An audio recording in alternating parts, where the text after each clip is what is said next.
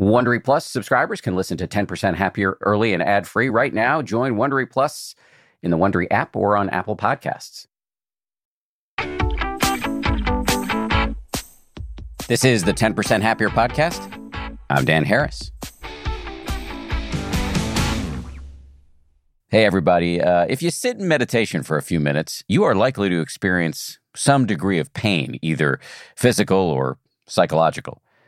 If you hang around in the meditation scene for very long, you are very likely to hear this expression pain is inevitable, suffering is optional.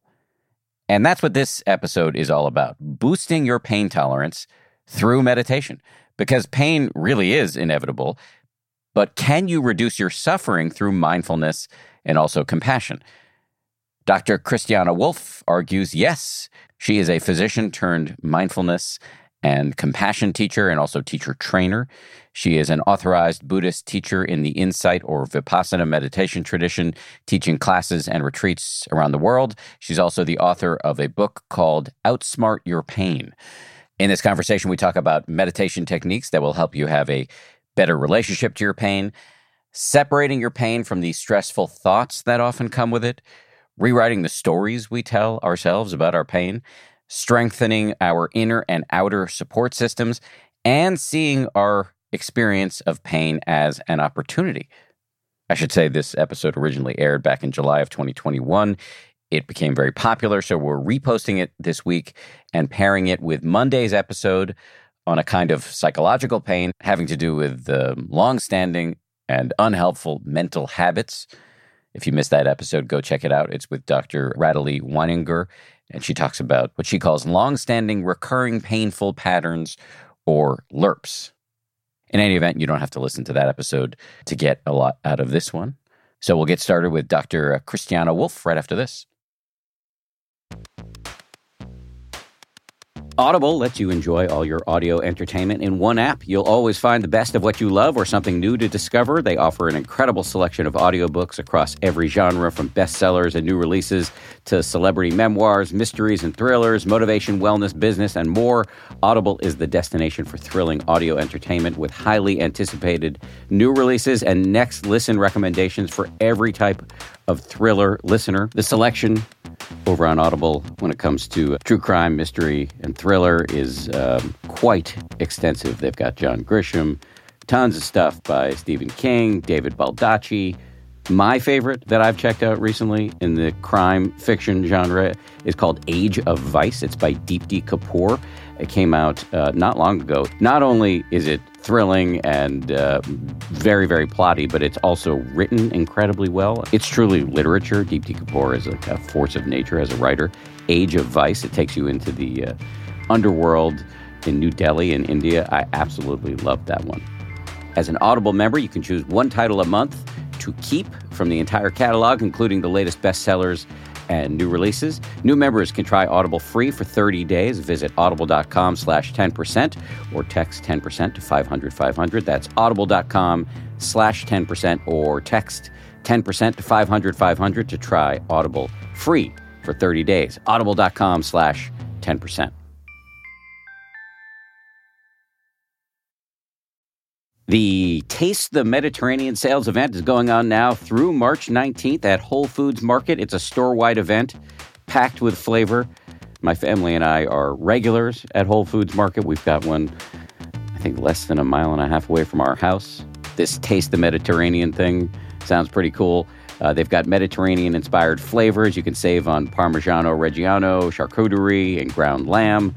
They've got delectable seafood choices. You can save on whole branzini and sustainable wild caught sockeye salmon, which is a regular feature at our dinners in this house. My son loves that salmon from Whole Foods.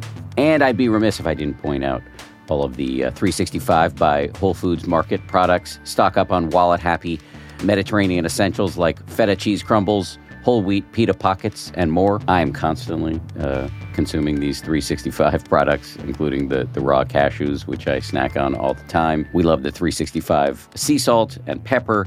Uh, we love their sushi rice. You get the picture. Go check it out. Taste the Mediterranean now at Whole Foods Market.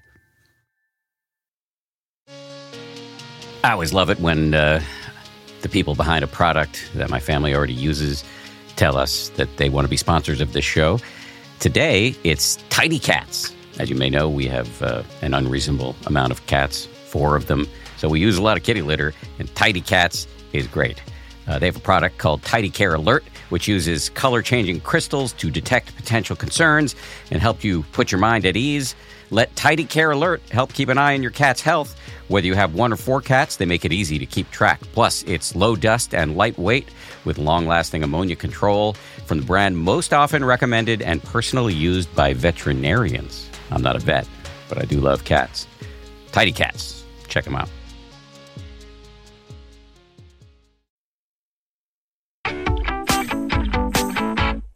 Dr. Christiane Wolf, thanks for coming on the show. Thank you for having me. I met you, I think, at the tail end of my first meditation retreat at Spirit Rock. That is Rock. correct. That is correct. Yeah. Summer of 2010, and it was a 10 day meditation retreat. It had been a huge roller coaster for me. I had hated it and then loved it and then hated it again. But it was nice to talk to you at the end of it because I thought everybody here is just a crazy person. This is all a bunch of weirdos. And then I sat, sat next to this really nice doctor who sounded like so normal. Thank you. Yeah, that was nice to meet you there. And I remember that you were all excited about that retreat and you had already like thoughts about like writing about it. A couple of summers later, when Joseph went back to teach the retreat again, he sent me a snarky email that said, I'm here at the place of your great awakening. I, I'm surprised they haven't put up a plaque. So, congratulations on your new book. Thank you. Let's just start with the title Outsmarting Pain. What do you mean by that?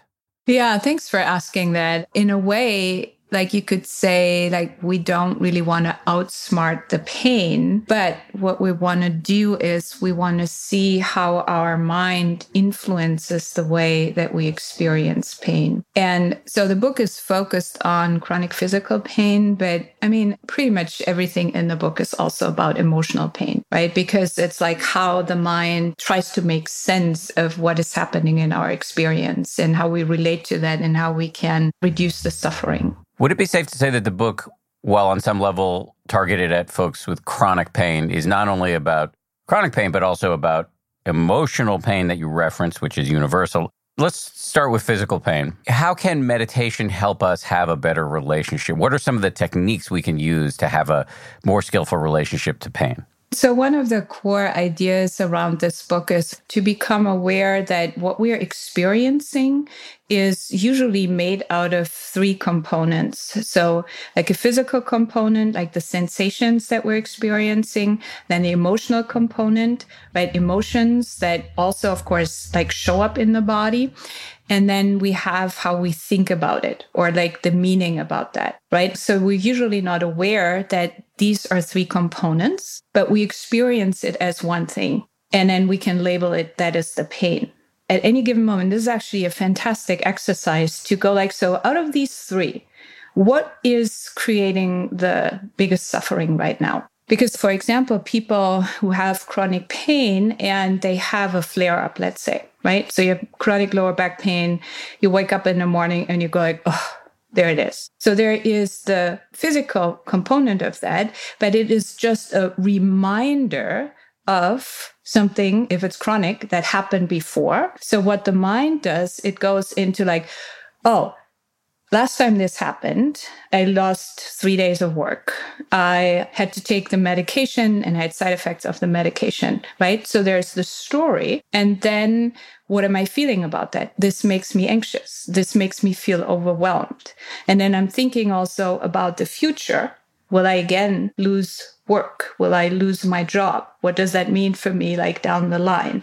And so what I'm not noticing in that moment the actual physical pain might not be so bad.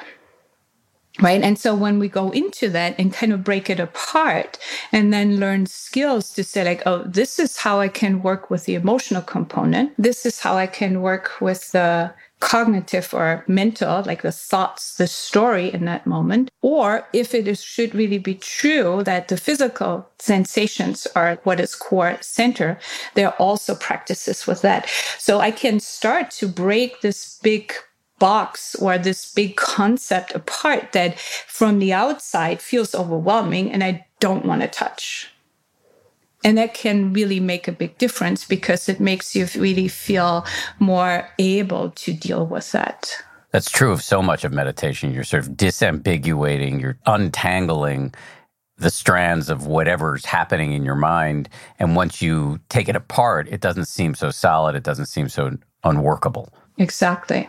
And then the more you do that, of course, it's a practice to say, like, oh, right, here we go again, right? And then you build confidence on that you can actually be with pain in a different way. So let's talk about how we would build the skill that would give you the confidence, the skill of being able to break the pain apart into the three components. How do we do that?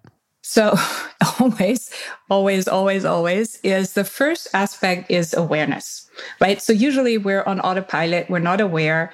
We're suffering. We're struggling. We try to avoid it because it's unpleasant. We don't want to look at it. So most important moment always is the moment where you snap out of autopilot and go like, okay, this is what's happening right now. Okay, there's pain here right now. And you can already see that when I say there's pain here right now, I'm not saying I'm in pain because that goes back to the do I identify, right, as the person who has pain and the ramifications that come with that.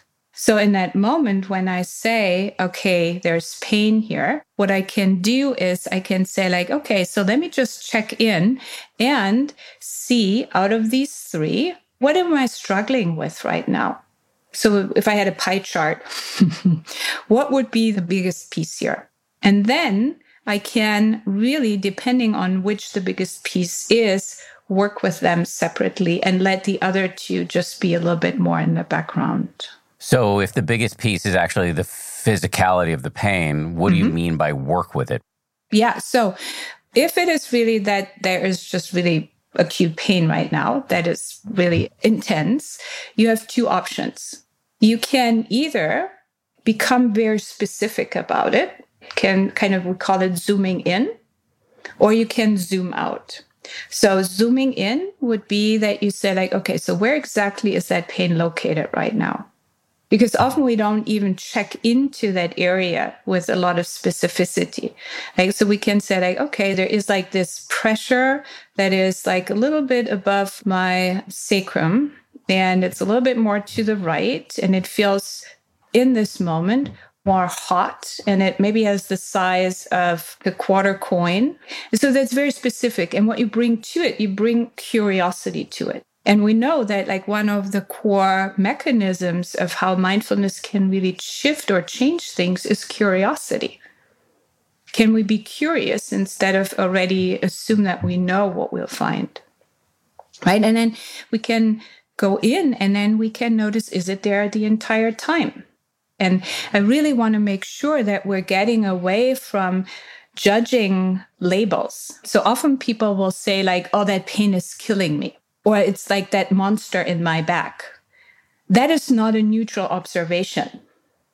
But what it will do is it will kind of tell your whole system there's something killing you. This is really dangerous. But if I say there's pressure, there's heat, there's tearing, there is stabbing, these qualities are just a description. They're not judging. You're getting down to the raw data of your physical sensations instead of the story. And the story makes the whole experience worse. Usually. But for example, if you stub your toe in that moment, you know, this will not last. This hurts right now, but this will be gone in two minutes. And so in that moment, the mind is actually helpful because we have to remember so all pain is real pain. So I just want to really put that out there because a lot of people, when they hear like they should learn meditation for their pain or they should see like a pain psychologist, what they often hear is that, oh, my doctor doesn't believe that I have real pain. So pain is always real pain. But the way that we know that pain functions is the body sends a signal to the brain saying like, pay attention there might be possible danger here because that is the function of the nociceptors. Noci actually means like danger signals, right? So the body says like, hey, there might be danger here. And then the brain has to make an interpretation based on previous experiences and context in that moment to say this is dangerous or not. And what we also know is that in chronic pain, because our nervous systems are actually not made for chronic pain. And so the nervous system becomes overprotective with recurring pain. And in a way, so then the nervous system learns, oh, here's the pain again. We know like this is how neuroplasticity works. Whatever we do repeatedly, we will get better at. And so basically, your brain gets better and better at finding that pain and alarming the whole system. And that's a real danger because a lot of people with chronic pain will say, like, I know there isn't really any danger there anymore because the surgery is done, everybody checked that out. And that is often so crazy making because what you know, what is actually going on in your system, and then the way that you feel about it doesn't, I mean, there is a discrepancy. And so a lot is really just like really educating people about this is how pain works. And this is why mindfulness can be really helpful because you're kind of, in a way, desensitizing your nervous system. What if what's really causing us problems is the story, the anxiety, the story we're telling about how this is never going to end. Why does this always happen to me? I'm going to lose my job, et cetera, et cetera. What's the meditative approach to that? So usually we're identified with our thinking, and that's the autopilot. And out of thinking comes emotions, and sometimes out of emotions comes thinking, and it's just running us. And so kind of mindfulness is this moment of saying, like, wait, wait, wait, what's going on here? Right. And then you notice, oh, I have all these anxious thoughts or these worried thoughts. And then so two things that you can do is right. So we disengage and we kind of let the thoughts be more in the background, which is of course a lot easier said than done. like any meditator can attest to that, right? And this is why we do that in meditation. Like, can you notice your thinking? It has nothing to do with the thoughts that are happening in that moment, but can you recognize thinking is happening? And can you train that muscle to say, like, think you not now? Can you let those thoughts be in the background? And then the more you do that, of course, the easier it becomes because then you know, like thinking can say all kinds of things and they're not necessarily true. Or how Tara Brach says, they're real, but not true. I like that. Thoughts are real, but not true. So, you know, how would that work in the moment? Pain has come up, chronic or acute, whatever. We're experiencing physical pain we start telling ourselves a whole story, we catch it, and then what? What is the technically the meditative move? Yes. So what you would do then is so that's great. So you caught it, you notice, okay, there is like catastrophizing thinking happening or ruminative thinking happening. And then of course that doesn't make it stop, unfortunately. We wish, right?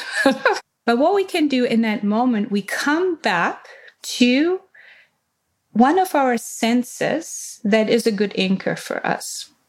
For example, that could be the breath, could be your feet on the floor, right? It could be just like you orienting yourself in the room and say, like, oh, I'm in this room right now. So the brain has a limited attention span. Part of how meditation works is that we, for once, decide how we want to fill that attention span. If we're not doing that, the mind will do that for us and it will fill it with all kinds of crap, honestly. So like the whole rehashing and rehearsing is like, thank you, not helpful right now. But who is saying what the mind is actually filled with?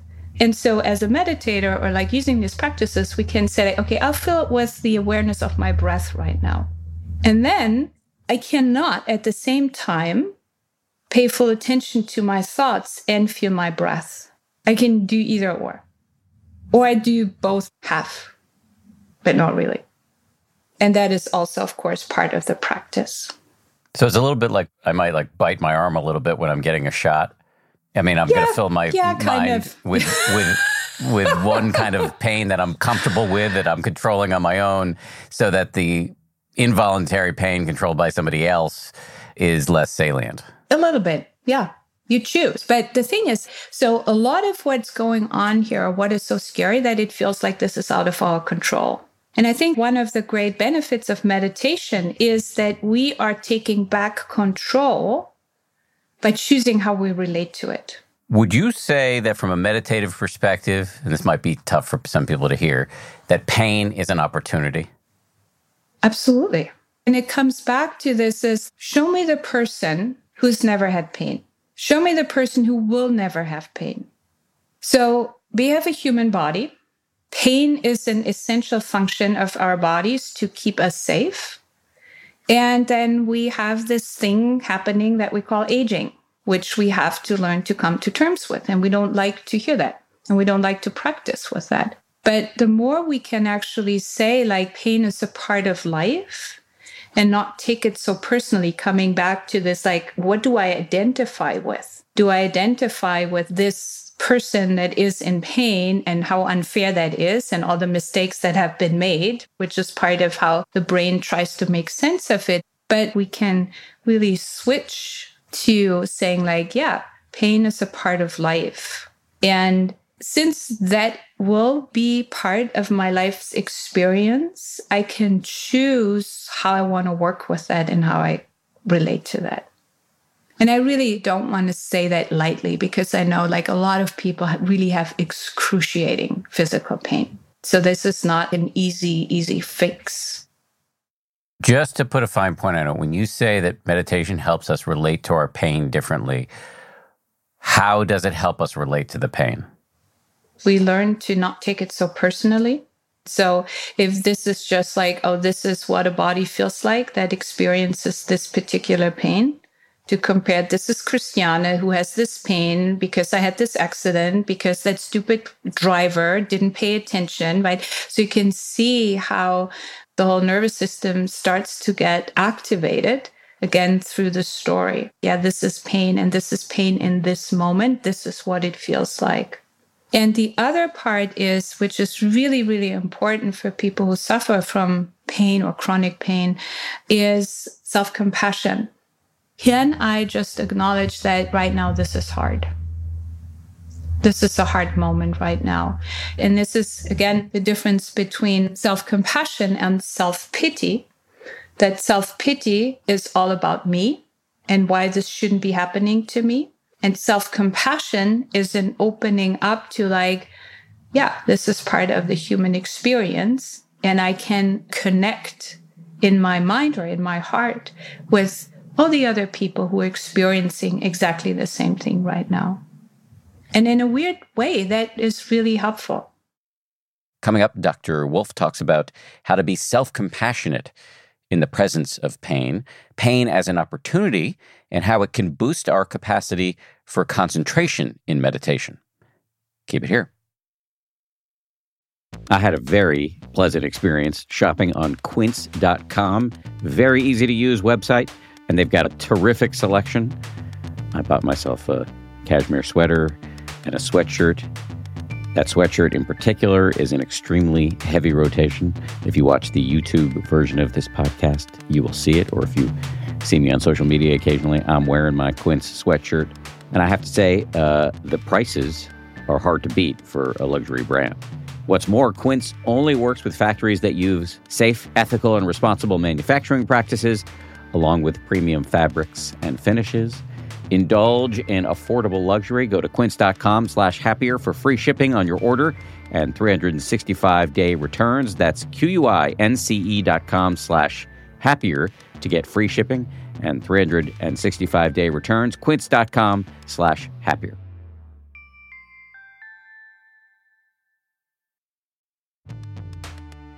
The show is sponsored by BetterHelp. What is the first thing you would do if you had an extra hour in your day. Many of us spend our lives wishing we had more time. Therapy can help you figure out what matters to you so you can do more of it. This is something I've spoken about at length for many years with, with my therapist as somebody with a pronounced tendency toward overscheduling uh, working on figuring out what I care most about, what matters most to me, has been very useful when it comes to setting priorities. If you are thinking of starting therapy, give BetterHelp a try. It's entirely online, designed to be convenient, flexible, and suited to your schedule. Learn to make time for what makes you happy with BetterHelp. Visit betterhelp.com slash happier today to get 10% off your first month.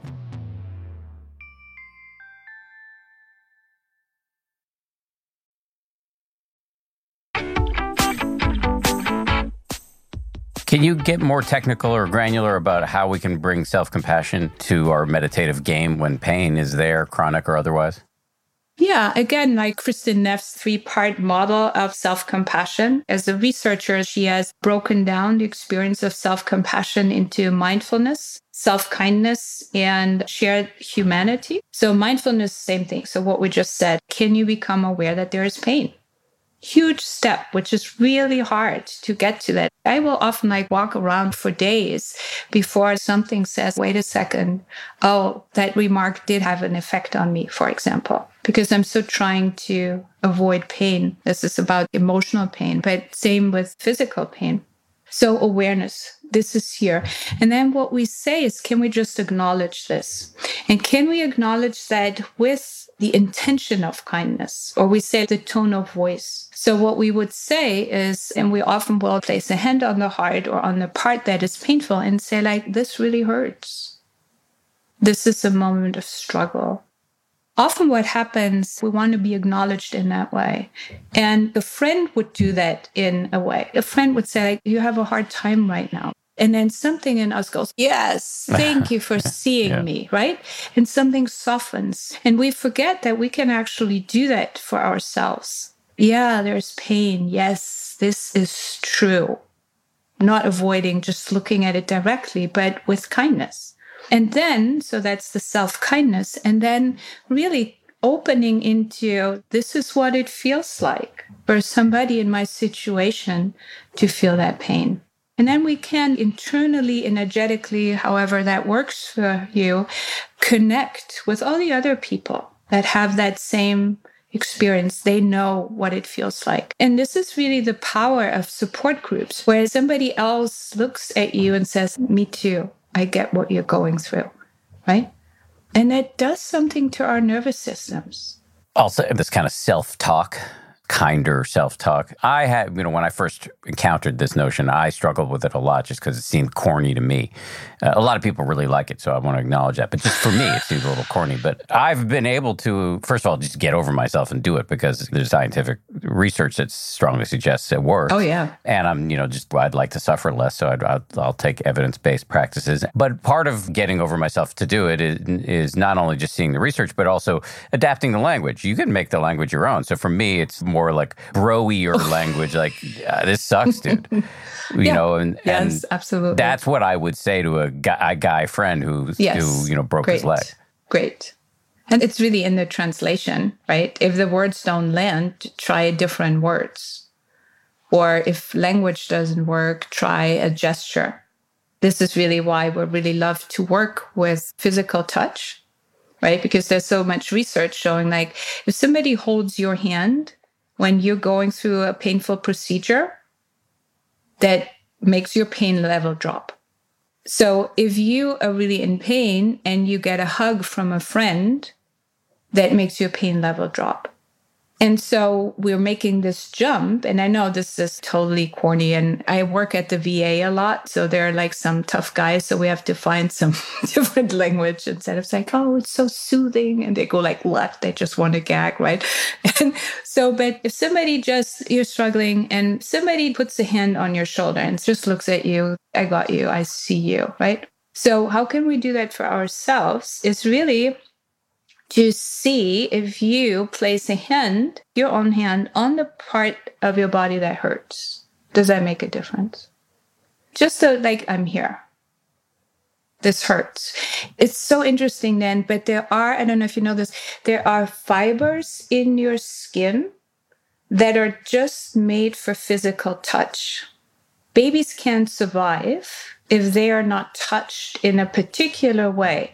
And those they're called C fibers. And what happens is they need to be stroked in a particular pressure, in a particular frequency in order to fire. And of course, the context has to be right. So it has to be somebody you trust. If the person next to you on the metro does that, that won't work, right? But there's something that is built into our nervous systems about touch. So at the VA or with guys, we will say, can you hold your own hand? So if you you're just sitting around and there's a chance that you actually have your hands in your lap and kind of holding one hand in the other, nobody will see that you are holding your own hand.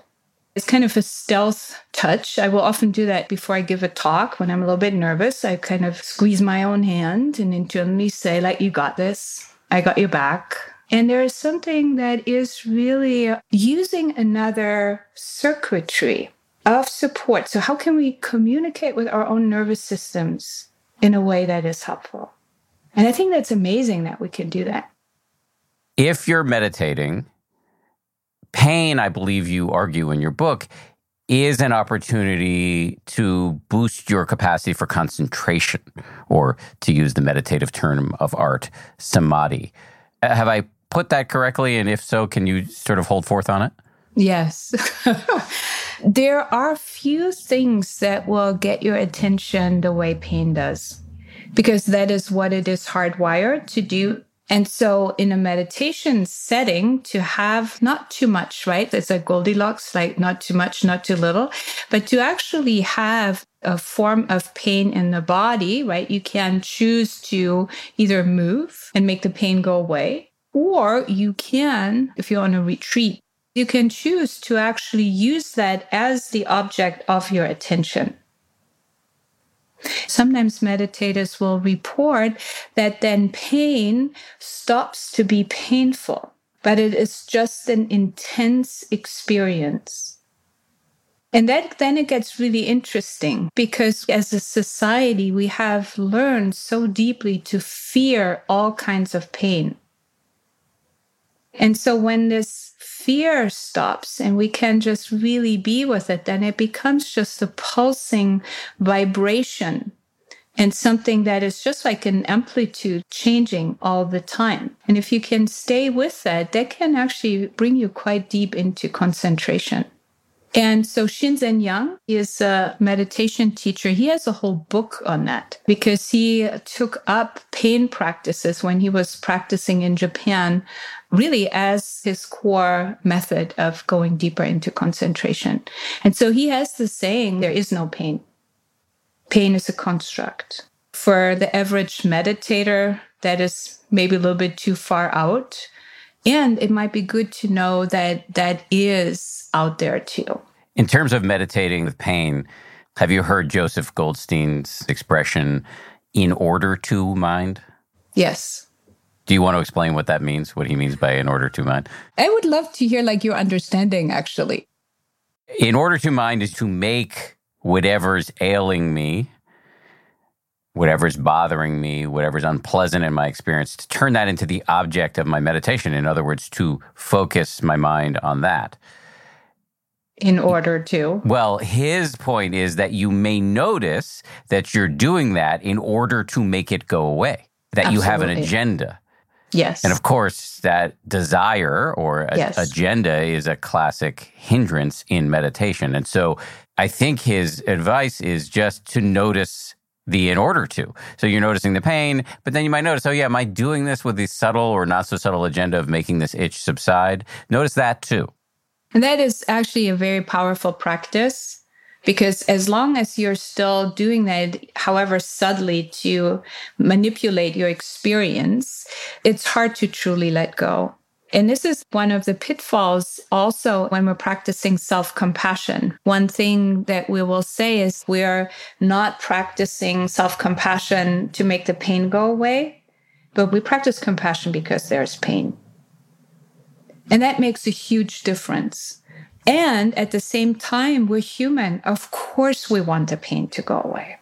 So we're not trying to become like superhuman, but can we become aware? And then what happens actually often is okay, so there's the pain, there's the resistance to the pain, and awareness can hold it both. Because usually we come with this agenda without really being aware of it. And then it drives our meditation. And as soon as we can say, like, oh, look at the resistance, there's the pain, there's the resistance, and can I allow both to be there? then there's more freedom in the resistance to actually get bigger, to get less, to dissolve. I'll give you another Joseph ism. He also says awareness doesn't care. And that you can use that as a little mantra in your mind that, okay, yeah, you've got an intense pain somewhere, emotional, physical, and you can just remind yourself, oh, yeah, awareness doesn't care. The knowing faculty of the mind, our raw awareness, doesn't actually care, which is, I think, what Shinzen Young is getting at when he says pain isn't real. I phrase it into like awareness doesn't care what it is aware of. And that is just, oh, this is not this special thing that we do over here. And then there are other areas of our lives where we can't apply awareness. No, awareness is really just a function like a flashlight. So it's dark, you don't see anything. You use a flashlight to shine light under your bed. And then, whoops, like, wow, there are all these dust bunnies under there, right? Which you actually you didn't want to see, but now that you've shown your light onto them, like here they are. The light just has the function of lighting up. But then, of course, what is really important to also remember that we want to use mindfulness not just in the concept of paying attention.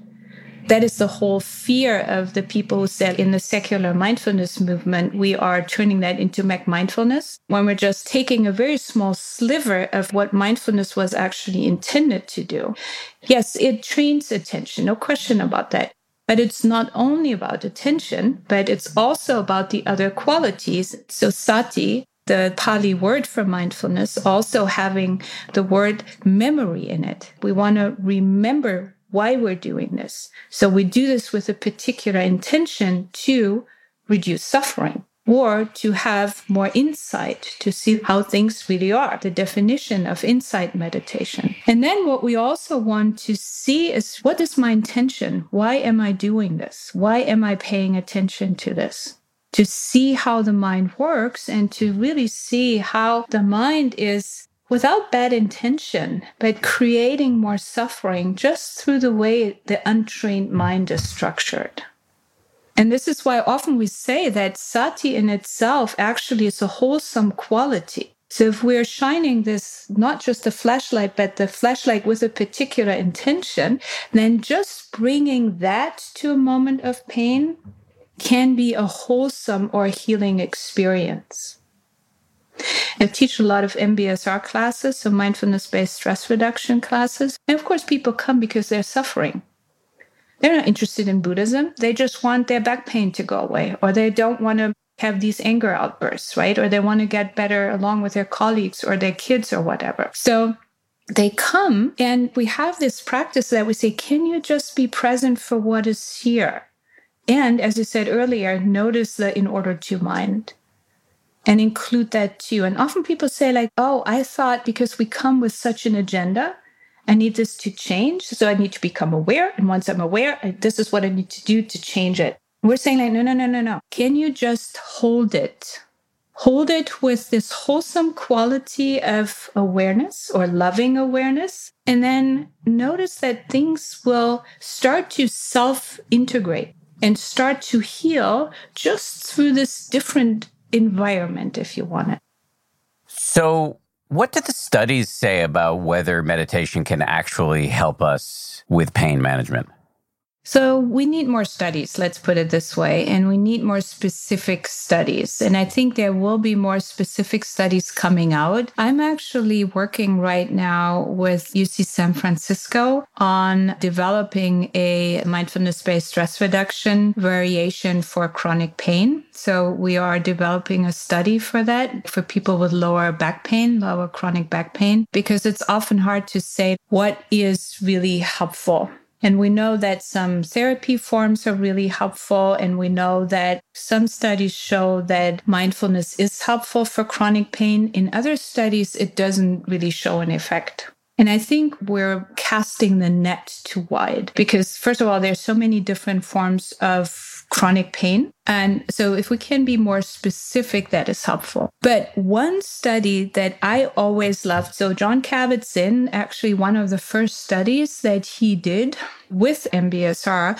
was for people with chronic pain. And that was one of his core intentions when he first started MBSR in 1979 to offer something to people who really had gone through the entire Western healthcare system with no really good results other than just medication or surgery. And what was really interesting is so they looked at so what are the pain levels starting MBSR and what are the pain levels ending MBSR?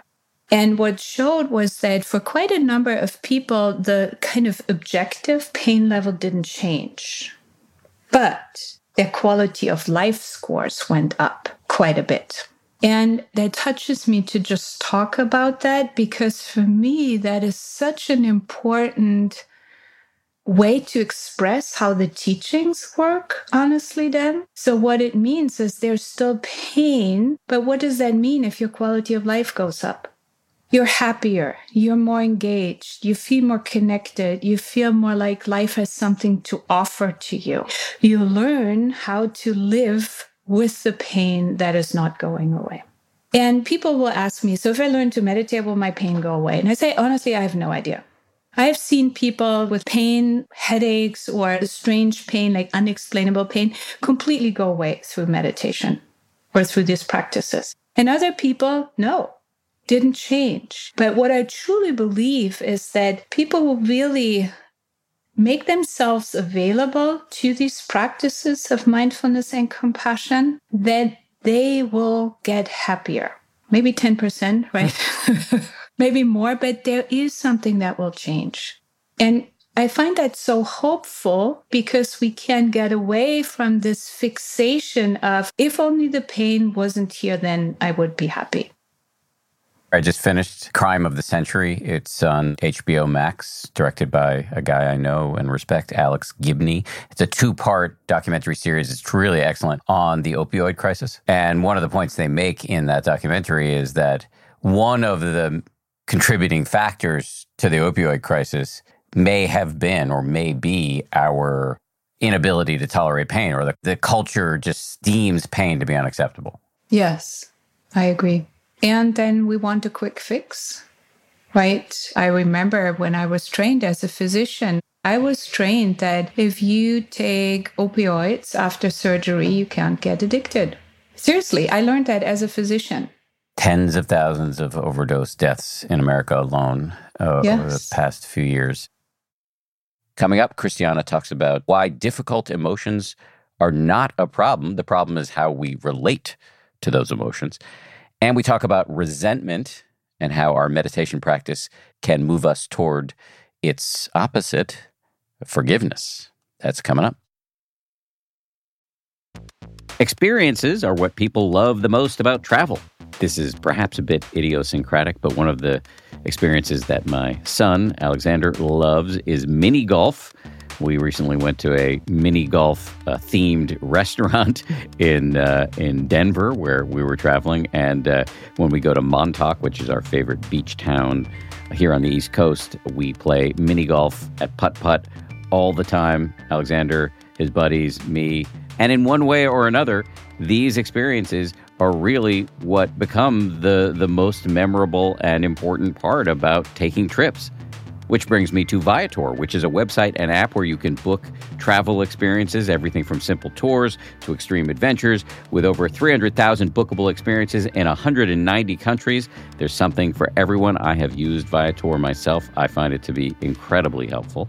Download the Viator app now and use code Viator10 for 10% off your First booking in the app, one app, over 300,000 travel experiences you'll remember. Do more with Viator.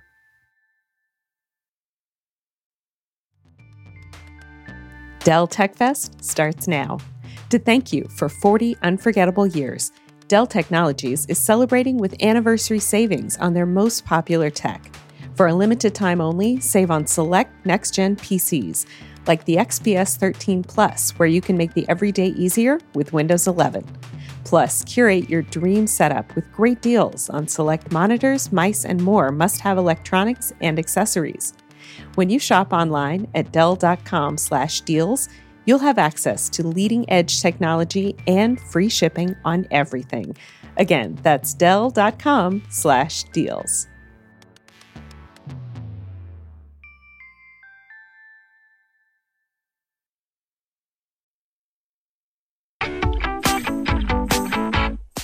So I'm interested. You wrote this book about pain, and then you dedicate huge swaths of the book to emotional pain. Why? Why not just stay with the physical pain?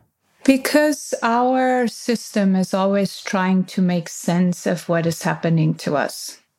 And it tries, right? So you have to remember that our nervous systems are made to keep us alive And pain is like one of the core signals that our well being could be in danger. And so our nervous system pays a lot of attention and a lot of energy around avoiding pain.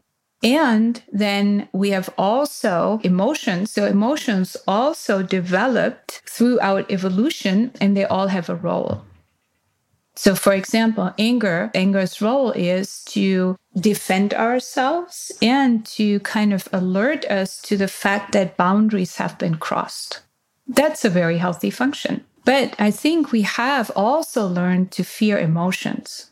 So the philosophy of stoicism that's been very influential as a way like say like emotions are dangerous and we can never let ourselves guide by emotions.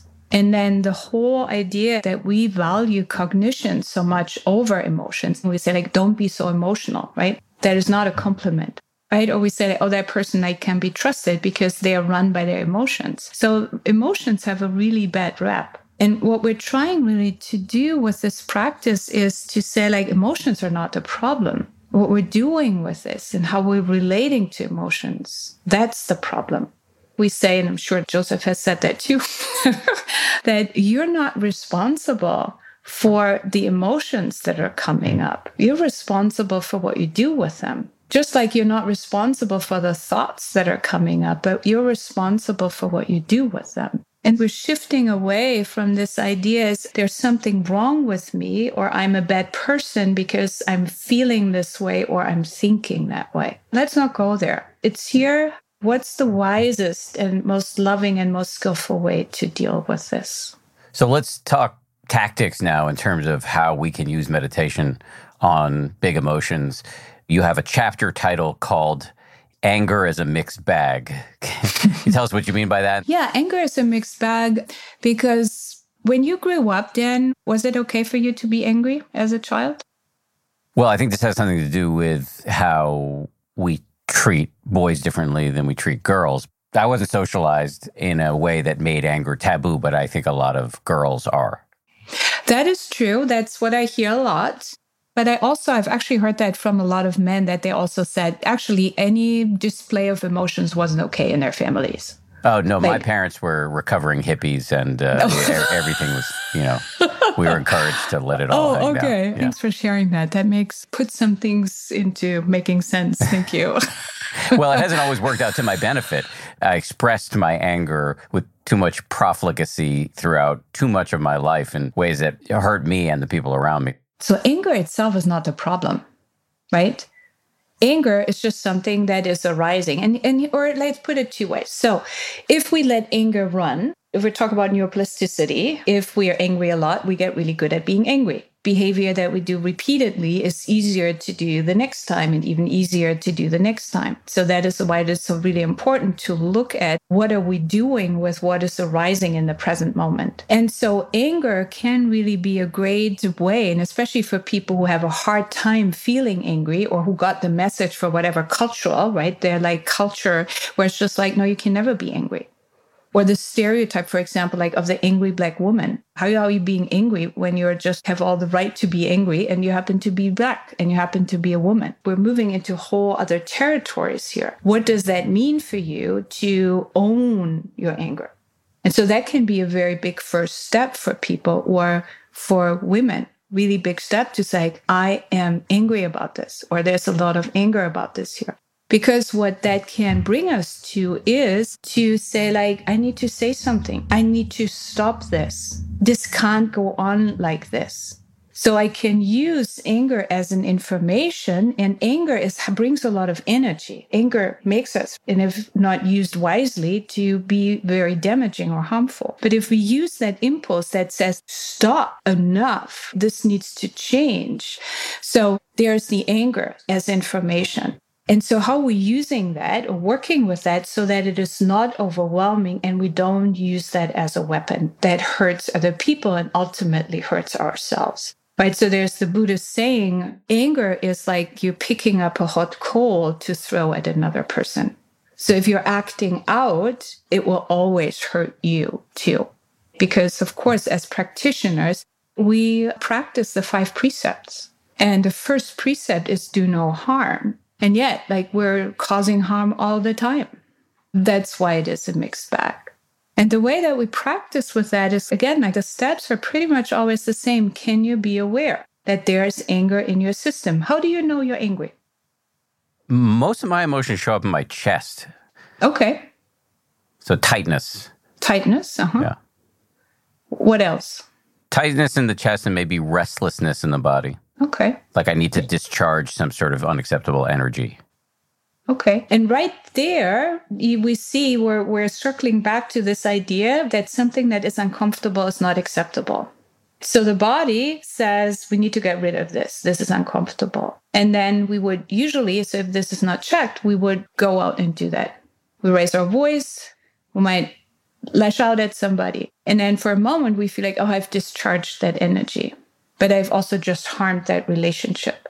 And with that, I've also harmed myself really the principles are always the same. Can I be aware of it? Can I hold it without doing anything with it? And the meditation that we use for being with anger is really creating space, which we have mentioned earlier.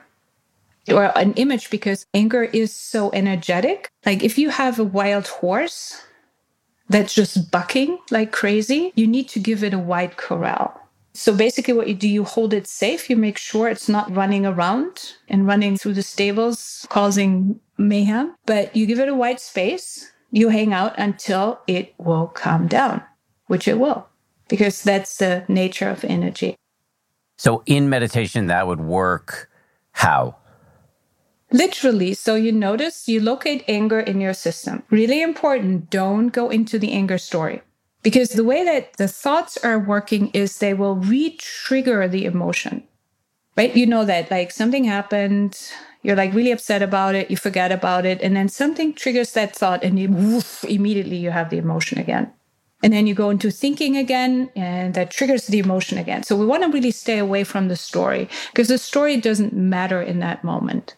If there's something you need to deal with it, you can do that later, but right now. So where is it in the body? truth be told, a lot of people can't even feel anger in the body because they're so disconnected from the body.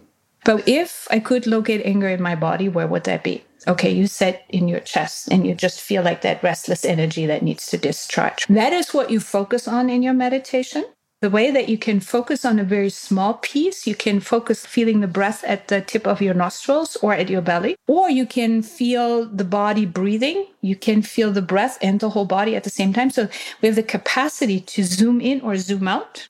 So you locate where is it in the body, and then you open up to feel the whole body. And then do you feel anger in your whole body? No, it's just in the chest. Okay, that means there are other areas in your body that are not feeling that kind of sensation right now. I don't want to like infantilize anger because anger can be really dangerous. But sometimes in my meditation, it feels like I need to control a tantruming toddler. So I have three teenagers. So I've had a lot of tantruming toddlers at some point, and now I have tantruming teenagers. is I hold space for them, make sure they're not harming anybody or themselves as best as I can. And then, as we know, right, tantrums will pass. And just experiencing that we can do that and we don't need to do anything with it can be very powerful. Let me ask before we go about another emotion that you write about, which is resentment. And you talk about how we can use our meditation practice to vector toward forgiveness. Can you say a few words about that? Yes. So, forgiveness is a really hard one. And forgiveness doesn't happen overnight. Forgiveness is not something that we decide to say, yeah, that makes sense to forgive that person or that situation or myself. But the thing is that anger will turn into bitterness if we over time can't let go of it. And that's just like a yucky feeling, honestly. And forgiveness practice can help. I mean, Jack Kornfield, he has taught a lot, and I'm actually using his meditation as a foundation because I find that is the most helpful step by step way. And he talks about his forgiving his father, his abusive father, over years of doing the practice daily, just a little bit, and starting out really with coming back to what we mentioned earlier the intention, because we have agency over our intention.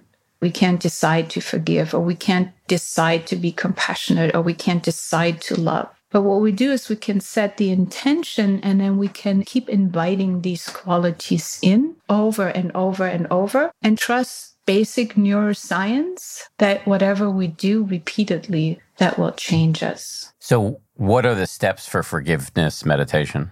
Just starting out by is there a situation that you want to kind of work on? And then depending on is it something that you have done? Is that something that has, somebody has done to you? Or is it something that you have done to yourself? So what is it actually that you want to forgive? And then using compassion practice to say, I'm not that person anymore. Maybe I made a mistake there. I moved on. And then, just like with the loving kindness or the metta practice, we can use particular phrases. It's basically out of my own ignorance, out of my own fear, out of my own being stuck. I made this mistake. And then just really repeating that and feeling into the pain of not being free here. If it's in a relationship with another person, that we're still holding kind of the other person. I've learned a lot, and I suspect a lot of people will have learned a lot too. But is there something that we really should have covered here that I failed to bring us to? No, I think we've touched a lot of things. And I, what I really want people is to not feel that because they have pain, that they cannot have joy and meaningful life at the same time. Because we can really fall into this idea because I have this, I cannot be or feel a particular way. And that is something really, I think the most important message is of course, I wish for your pain to go away. Of course, you keep searching for solutions, but even if the pain doesn't go away, doesn't mean you can't have a really, a really beautiful and meaningful life. Before we go, can you just remind everybody of the name of the book and any other resources you have on the internet or elsewhere that people might want to avail themselves of? So the book is called Outsmart Your Pain, and I have resources on my website and also classes where I teach about pain and a lot of guided meditations and retreats that I'm teaching. And my website is just my name, so christianewolf.com. Christiane, thanks very much for coming on. Thank you so much for having me. That was a pleasure. Thank you. Thanks again to Dr. Christiane Wolf. Thank you as well to everybody who works so hard on this show. 10% Happier is produced by Justine Davy, DJ Cashmere, Gabrielle Zuckerman, and Lauren Smith.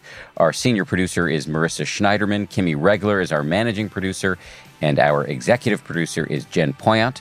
Scoring and mixing by Peter Bonaventure of Ultraviolet Audio. We'll see you all on Friday for a bonus meditation. If you like 10% Happier, and I hope you do, uh, you can listen early and ad free right now by joining Wondery Plus in the Wondery app or on Apple Podcasts. Prime members can listen ad free on Amazon Music. Before you go, tell us about yourself by filling out a short survey at wondery.com/slash survey. If you travel for work, you know to pack two suits business and swim. You know, with your Delta SkyMiles Business Amex card, buying that plane ticket for a business trip can get you closer to medallion status. You know that a meeting in Montana means visiting almost every national park. Yellowstone? Check. Because you're the chief excursion officer. It's why you're a Delta SkyMiles Platinum Business American Express card member. If you travel, you know. Terms apply. Visit go.amex slash you know business. Welcome to Pura, the most pristine, safe, climate stable city on Earth. A haven amidst the wreckage. Here, you're safe from heat domes, superstorms, water bandits in the outer lands. There's no crime in Pura, no murder, no suicide. And best of all, there's no cost to join us. In Pura, we promise to keep you safe. They killed her! You took everything! In a world that doesn't feel so safe anymore, we're waiting for you. Here, in Pura. The Last City is a new scripted audio drama from Wondery. Enjoy The Last City on the Wondery app or wherever you get your podcasts. You can binge all episodes of The Last City right now, ad-free on Wondery Plus. Get started with your free trial at wondery.com slash plus.